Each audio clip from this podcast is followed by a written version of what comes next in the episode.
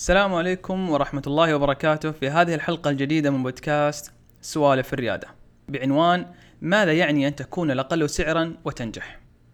دعني أبدأ أولا بالقول لا أقصد هنا الجانب التسويقي الذي يتم بأن الشركة تبيع السلع بعرض مخفض بمناسبة عروض ترويجية، بل أريد التحدث عن كيف يمكن أن تكون الأقل سعرا بصفة مستديمة وتصنع حاجز على المنافسين. إذا أنت جديد في السوق ربما ستقوم ببيع بعض المنتجات بسعر مخفض حتى لو بخسارة ولفترة مؤقتة من أجل جذب العملاء، ولكن الشركات الكبيرة أو من هم مهيمنين على السوق يستطيعون مجاراتك بهذه اللعبة، ولأنهم أكبر سيكون لديهم نفس أطول منك، وفي النهاية ستخسر هذه اللعبة.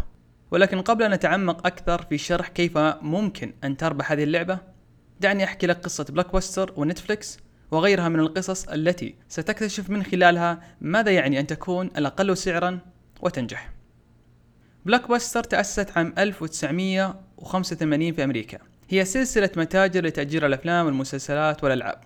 تحصل على تلك الأفلام والمسلسلات والألعاب بزيارة المتجر، اختيار ما تريد، ثم تدفع رسوم تأجير تختلف على حسب ما يتم تأجيره ولمدة محددة. بعد ذلك أو بعد تلك المدة تبدأ الخدمة بحسم أو بحسب رسوم تأخير عليك إذا تأخرت عن الموعد المحدد للإرجاع. الخدمة لاحقا توسعت لتقديم تلك المكتبة من المحتوى من خلال الفيديو على الطلب اللي هو on demand أو البث اللي هو streaming، وهذا بسبب المنافسة الشديدة من نتفليكس وغيرها من الخدمات المماثلة. لكن في عام ألفين وعشرة أعلنت الشركة إفلاسها. نتفليكس تم تأسيسها عام ألف وتسعمائة وسبعة وتسعين في أمريكا، ومرت بالعديد من التغييرات إلا أن توصلت للنموذج الناجح التي اشتهرت به والتي أجبر بلوكباستر على إعلان إفلاسه لأنه لم يستطع المنافسة معها. نتفليكس ليس لها متاجر مثل بلوكباستر.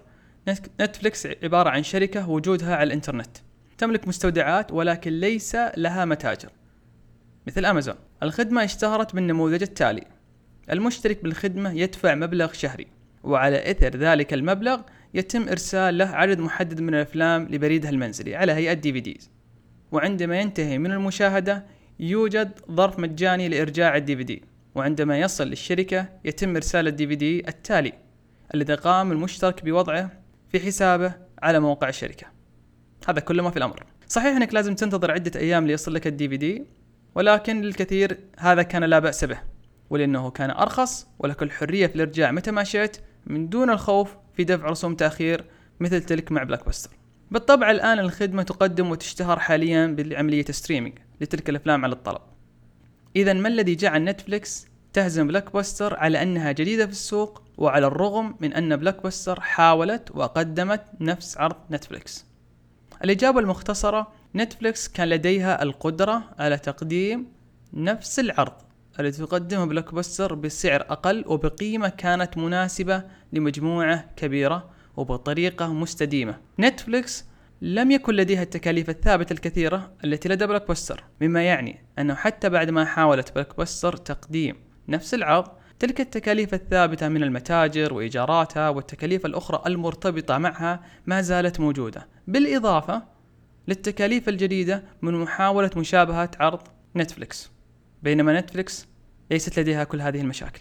وعلى فكرة نفس القصة تكررت مع سلسلة متاجر الكتب الشهيرة بوردرز التي تأسست عام ألف وتسعمائة وواحد وسبعين وأعلنت إفلاسها عام ألفين وأحد عشر بسبب أن أمازون وغيرها استطاعت أن تقدم قيمة أفضل، سعر أرخص، وبصفة مستديمة أكثر من بوردرز.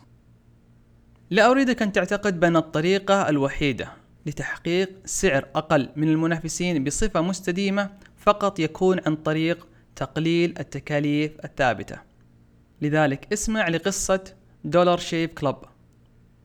الخدمة عبارة عن اشتراك شهري، حاليا هناك ثلاث باقات بموجبها تحصل على موس وشفرات حلاقة، وهي أرخص بكثير من شراء شفرة أو ماس لعلامات تجارية معروفة مثل جيلت. الآن هناك خدمات أخرى مشابهة لخدمة دولار شيف كلوب، كلها تحاول أخذ حصة من جيلت التي إذا لم تعلم هي أحد المنتجات التي تحت مظلة بروكتر أند جامبل العالمية، بما يعني أن لديها ميزانية، نفوذ، وخبرات عالمية. ولكن هذه الشركات الناشئة أجبرت جيلت على تبني نموذج مشابه بها من الاشتراك الشهري، والبيع عن طريق الانترنت مباشرة للعملاء. إذا كيف استطاعت تلك الشركات الناشئة تعكير سوق جيلت وتقديم قيمة أفضل بسعر أرخص ومستديم؟ جيلت تقليديا تصل لعملائها من خلال المتاجر، الصيدليات وغيرها من القنوات التي تعتمد عليها في الوصول لعملائها. طبعا الآن لديها وجود على الانترنت الوصول مباشر، ولكن ما زالت القنوات تلك التقليدية موجودة.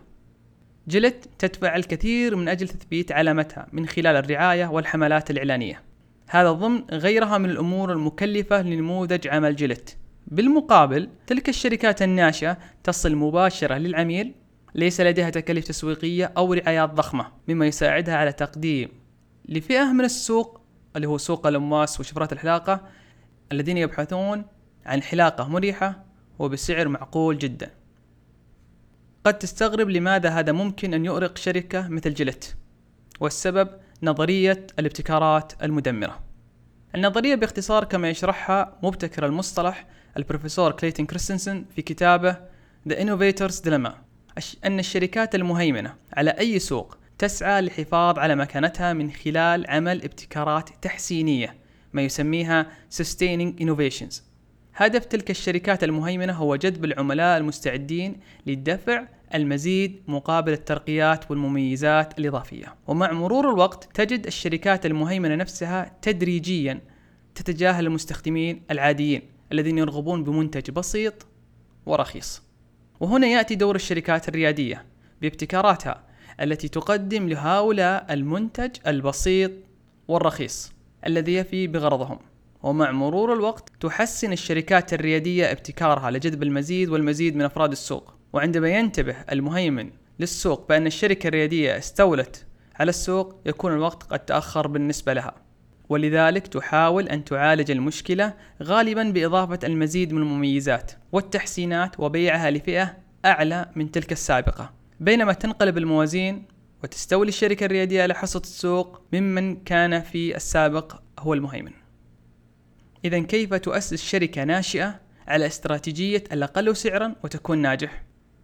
ارسم نموذج عمل المنافس أو المنافسين على تخطيط نموذج العمل Business Model Canvas، ثم اسأل نفسك هل بإمكاني تقديم نفس القيمة إذا ما كان أفضل خصوصا لفئة محددة بطريقة مستديمة وأقل سعر، بحيث لا يستطيع المهيمن أن ينافسك لأنك وضعت حاجز له صعب عليه أن يجتازه. بالنسبة لنتفليكس وأمازون كان ذلك بإزالة التكاليف الباهظة الثابتة من مجموعة هيكل التكاليف وابتكار حلول أخرى. بالنسبة لون دولار شيف كانت عدة أمور من إلغاء الرعاية والتكاليف التسويقية الضخمة التي تجد جيلت نفسها يجب أن تستمر عليها للمحافظة على علامتها ومكانتها، بالإضافة لقنوات الوصول للعملاء. تذكر أن تخطيط نموذج العمل ليس فقط أداة لابتكار وصياغة فكرة مشروعك، بل من الممكن أن يكون أداة لدراسة السوق واكتشاف فرص جديدة. وبالتوفيق وبمان الله.